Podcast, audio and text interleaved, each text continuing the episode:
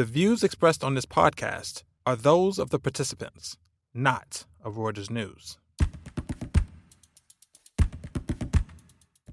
The global fight against climate change requires a shift away from fossil fuels. That shift has started. So, how do you stay relevant in 30 years from now if you build your name as a provider to the oil and gas industry? To understand that, I sat down with Stefano Cao, CEO of $5 billion Saipem, a leading maker of offshore rigs and pipelines for clients ranging from Saudi Aramco to Shell. Companies like Saipem are in a hurry to rethink their engineering skills. Offshore wind farms, like the pioneer floating Hywind Scotland farm, provide an avenue but these projects offer lower margins than the lucrative offshore drilling business. Addressing the world's energy demands in a cleaner way while remaining profitable is a challenge that will likely lead to sector consolidation. Welcome to the exchange, Stefano Cao. You are the CEO of Saipem, a $5 billion Italy based company that is one of the world's leader when it comes to providing engineering and construction services to a variety of clients, mostly from the oil and gas industry. You operate in more than 60 countries. You serve clients such as Saudi Aramco and BP, just to name a few. Yet, and many others, if I may interject. Yet the core sector in which you operate is one of the main culprits when it comes to CO2 emissions and its negative effects on climate change. Now, in Europe in particular, we're moving towards a greater decarbonization and greater use of uh, green energies. How can you make sure that your company, Saipem, can still be relevant in 20, 30 years' time? How can you escape the carbon doom? Okay, I think the, the way to address your question is to go back a little bit to the, to the, the history of Saipem. Uh, Saipem is an old lady. Uh, she was uh, um, constituted uh, 60 years ago. We actually celebrated the 60th anniversary of his life. Uh, traditionally and originally, she was active in the business of drilling both onshore and offshore and on uh, construction of plants onshore and offshore. And that has been the basis for uh, an history of success throughout the years uh, till recently. Uh, then, uh, for a, number of uh, different reasons, some related and connected to the um, crisis uh, of the traditional oil and gas industry related to the collapse, uh, the commodity price, and the, uh, the major reduction in terms of the capex program of the oil companies, of course, we have to launch a major rethinking of the oil companies. So, one side, on the traditional side, uh, we have been concentrating our efforts in the cost cutting and improvement of efficiency of uh, uh, our company. On the other side, we have uh, started co a complete rethinking of the way of uh, doing business uh, for the company. So, in the traditional world, Saipem was a provider of services to the oil and gas industry. So, our clients, uh, traditional clients, they were the, the oil companies. As of today, we are already in what we call, everybody calls, the uh, transition, the energy uh, transition, an energy transition which obviously is uh, in the direction of resolving the uh, sort of conundrum between the, the growth of the world GDP on the other side, which requires uh, substantial growth in the energy demand. On the other side, there is the the request for a sustainable industry which uh, caters for the damages which potentially can be caused to the environment as a result of the uh, utilization of the conventional uh, energy. So, as of today, we are already in the uh, transition. We know that we have to move from the uh, traditional utilization of oil to uh, more and more to re renewables. I think uh, it makes sense that this transition, which will be largely based on the uh, extensive utilization on gas. So basically, we are building the new Saipem on the basis of the uh, traditional business for as long as uh, is going to last, but uh, at the same time getting preparing to get prepared to uh, the new uh, energy demand for the future.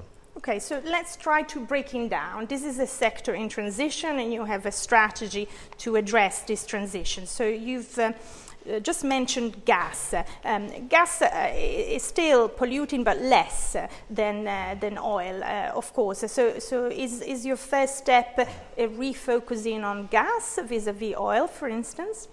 But the, the, it's not only a first step. Um, I would say it's a combination of a number of uh, actions uh, which uh, I think revolve on the um, on the main consideration that uh, rather than a conventional provider of services to the traditional industry, we are uh, going to become, and we are actually becoming already, uh, a provider of energy solutions for, the, for the world. That implies that, uh, of course, on one side, you need to have a, a strong presence uh, in the uh, technologies, uh, you, uh, a very high content, technological content.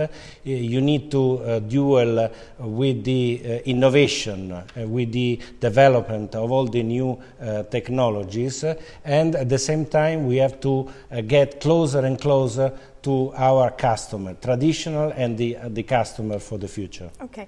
C can you give me concrete examples? I mean, you spoke of new technology, you spoke of maybe focusing on areas which are not necessarily linked to oil and gas. Can you give me concrete examples of what Saipem is doing to broaden maybe mm. its uh, offering? Because this is what I understand you're also doing. Okay. Let me start to the hydrocarbon you have mentioned, gas. Uh, gas, no doubt, uh, as you said, is far less polluting, uh, is actually only producing CO2 uh, as, a, as, a, result of the utilization, which again, in perspective, needs to be properly addressed. but there is no doubt that gas, which you know, 40 to 50 years ago was a sort of um, uh, an unhappy event. Uh, if an oil company was uh, discovering gas, they were plugging the the, the well and they were moving to another location it's becoming more and more uh, the source uh, for the uh, for the uh, for, for uh, address the energy demand in the world. In that sense, uh, we see a number of an important number of projects around the world which uh, implied utilization of uh, the exploitation of gas. These are mostly related uh, to liquefaction plants which are go going to be built around the world. Uh, the latest of our achievement is the uh, major contract which we have signed for the exploitation of the Mozambique the gas. Sixteen billion dollar contract, six, right? Six billion, sorry, six, billion, billion dollar uh, contract. Uh, dollar contract, our portion on, on over a, a, total of eight billion.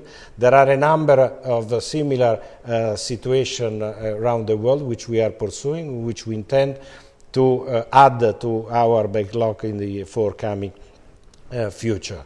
Um, there is no, um, I mean, no doubt that uh, the, the reason why there are so many projects which are you know, coming to fruition at the same time is a strong indication that uh, the world is uh, uh, going in the direction of the gas utilization in, in order to serve the transition I was uh, referring to earlier on. And then there is the old world of the new technologies and the uh, renewables. Let, us talk about that in a moment. Just on gas, to be clear. So first of all, I mean, give us a sense of the balance. So, so when you look, when you, you know, your portfolio of contracts, you know, how much is oil, how much is gas, and in in um, in the future? You know, how do you see that changing? And then a, question also on the profitability of uh, focusing on some of these, uh, I don't know, gas pipelines or other other you know facilities that you might provide. I mean, do they compare uh, from a profit profitability perspective with oil?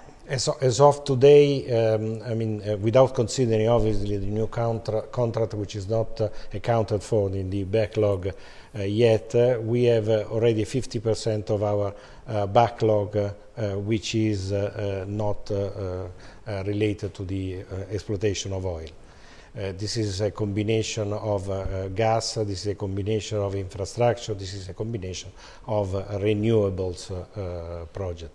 In terms of profitability, I think the question is um, mostly uh, addressed uh, to renewables because mm. gas, uh, as it stands today, I think in the world which is requesting volumes of gas uh, in, the, in, in, in, such a dimension uh, creates a situation where there is a wave, la a long list of LNG projects around the world which are uh, um, over a limited number of companies capable of uh, fulfilling the duties of those uh, contracts. Saipem is amongst uh, this uh, limited number of companies, so in a way we are heavily relying on the participation of Saipem uh, to, this, to these developments. In terms of renewables, you are right, um, uh, from the, let me say, uh, engineering and uh, conceptually, the margin which you can expect uh, out of a renewable project uh, is uh, Uh, lower, but uh, let me also add uh, two considerations. One is the risk profile of a, a, a, renewable project is totally different from a development of an oil or gas field in 2,000 meters of water. Uh, that means so you mean less risky, less, less far less risky. Far less risky. Okay. So the, the exposure to risk and the amount of contingency which we had to add to your proposal it's certainly uh, uh, reduced. much, much reduced. Uh, this is on, on one side, so we look at uh, renewables in terms of the volumes which they can contribute to our top line, to to um, our uh, revenues and uh, at the same time we look at renewables as a natural uh, way of uh, utilizing resources, uh, vessels, tools which we have developed uh, in our, let me say, conventional and traditional oil and gas. So leveraging, leveraging the expertise that you built over the years in the you know, fossil fuel industry to, to provide um, new contracts in the renewable industry. I mean, I seem to remember that you've done quite a, a pioneer project uh, which involved floating windmills. Uh, uh, well, is that correct? They, they were, um, uh, yes, they were uh, offshore uh, windmills. They, the, the, those which were made, they were still uh, based on the seabed, but uh, obviously we are also participating to the floating LNG.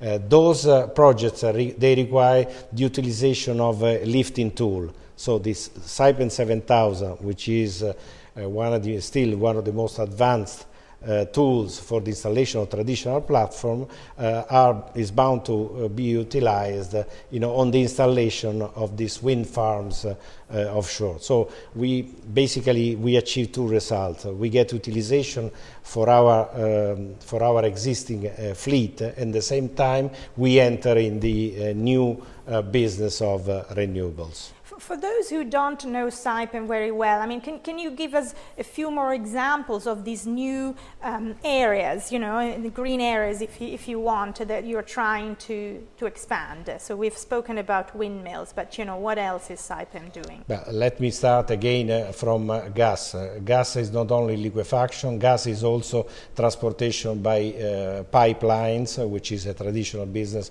where we are uh, extremely strong. gas is also regasification plant, uh, which we are developing around the world. In particular, we have uh, an important project in, uh, in Thailand. Uh, um, other than the, um, the traditional upstream uh, activities, uh, I would refer to the downstream activities.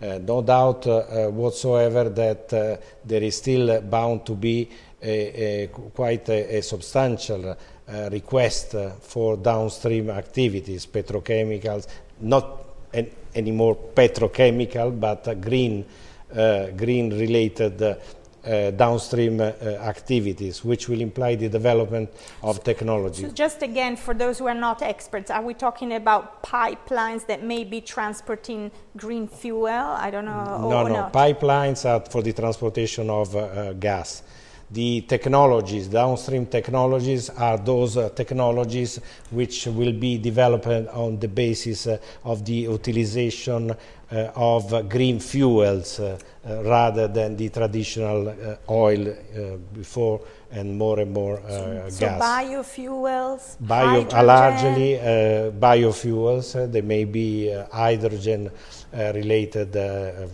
plants related to the uh, generation of the uh, hydrogen. They will be uh, the new waves of, Uh, for instance, uh, we have traditionally, we are very strong in the fertilizer. Fertilizer is something which uh, we remain quite important. It will be based on new technologies which we are developing. We were strong originally, so we are also developing the new technologies which obviously they are much, they are greener than, than the traditional one Let me just ask you, I mean, are investors following you on this path? Because obviously developing new technologies, first of all, involves capex, R&D capex. Secondly, we've discussed the fact that maybe some of the margins on these projects uh, could be lower. I mean, I was just looking at your account, and for instance, offshore drilling, correct me if I'm wrong, has a fantastic margin. I mean, 50% EBITDA margin. So this is very high. When I was talking to experts uh, on some of these renewable projects, they told me, well, maybe the margin is like 10%, you know, so something which is a complete different uh, magnitude. So are investors following in this shift towards something which is greener, but maybe not as lucrative? Uh, I would say, in simple terms, that the question you ask me is the uh, regular question which uh, I undertake in my conversation with the with the investors. Uh, I think also in that respect, uh, um, our whole world is undergoing a transition. So the questions are related: how good, how fast uh, we are moving in the context of the uh, transition, how good uh, Saipem is in developing the new uh, technologies uh, for the to serve the transition and eventually the new the new world. So I think it is our duty to explain the things which I'm explaining now to you and to convince them. Uh, I think uh, just to be a bit more specific, uh, the, the, the way since you made you refer to drilling, um, I, I, think what we have clearly explain to the market, to our investor, is that just uh, already about uh, a year ago, is that uh, in the transformation of the company, we have completely reviewed our portfolio uh, of activities and we have identified the offshore construction business as the core business for the uh, company. Uh, the onshore construction business, which traditionally has been accounting most of the difficulties, the recent yeah, difficulties, less profitable, uh, less profitable even some, sometimes loss-making you know, loss-making uh, business, is completely being uh, subject to a complete reshuffling of the business, uh, turnaround, a deep turnaround, uh, including the change of the management structure, the change of the organization, the change of the processes. Um, and this is bound to become the second core business business of the, of the uh, company. Um, then the two drilling business uh, are two businesses which, uh, for which we need to continue our strategic review, and we have clearly mentioned to the to the market that uh, we are reviewing various uh, strategic uh, alternatives, which do not imply a straight sale of the business because that would be a waste of value, which the valuation, which at the moment, you know, with the with the commodity price, uh, uh, the present commodity price is very low. So we need to look at uh, ways uh, and means uh, of extracting uh, the utmost value from the business. So we are looking at the possibility of combining with other operators in the field, always retaining a, a sort of participation to what we see as a good opportunity for you know riding the upside of the of the industry. Okay, let me understand this because it's quite interesting. I follow other industries, including the auto industry, where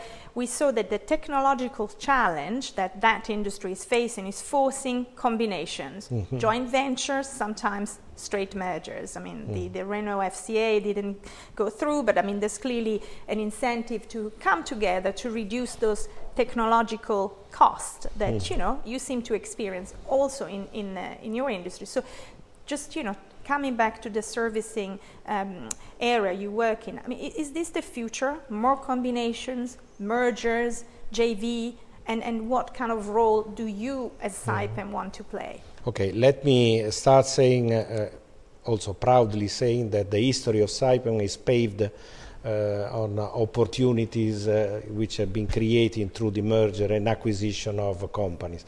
If we look at the, back at the history of the uh, of the company. After the big crisis, uh, Saipem has always been capable of identifying targets for acquisition or target partners to create venture uh, with.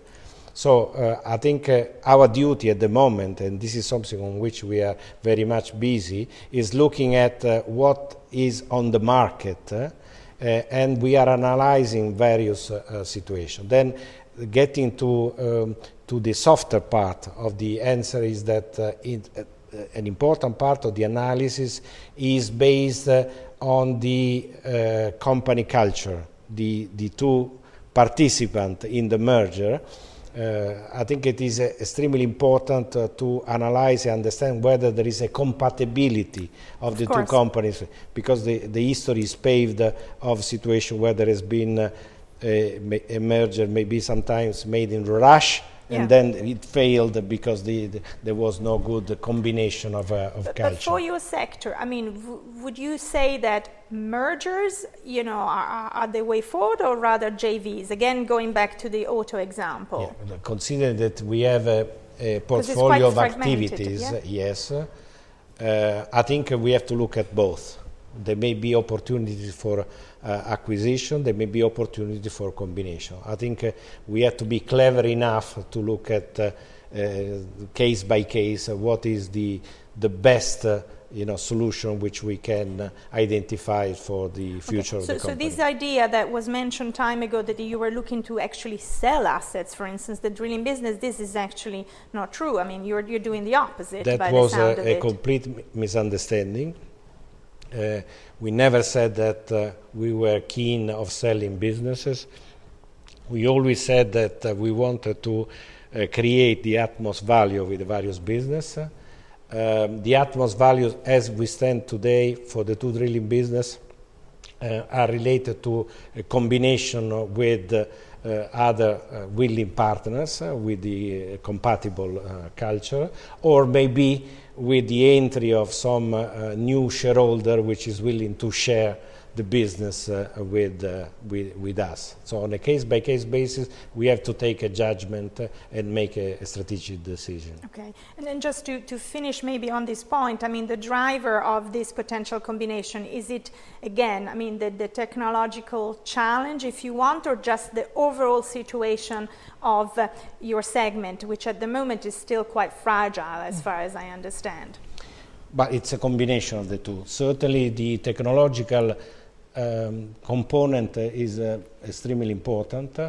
Uh, we have to uh, look at uh, possible partners uh, in terms of what they can bring uh, again as a contribution and technological contribution, maybe in segment where we are not strong, strong enough. at the same time, we have to look at the capacity of creating value going, going forward. Thank you so much. I think we've reached the end of uh, this very interesting conversation. Thank you, Stefano Cao, for inviting me here to the Saipem headquarters near Milan. It's been a pleasure to discuss this important topic. It kind of looks as if, you know, it's still going to be a, a, long journey for the industry to, you know, devise the right way to address the energy transition. Thank you. It's going to be a long journey indeed. Thank you very much. Thank you.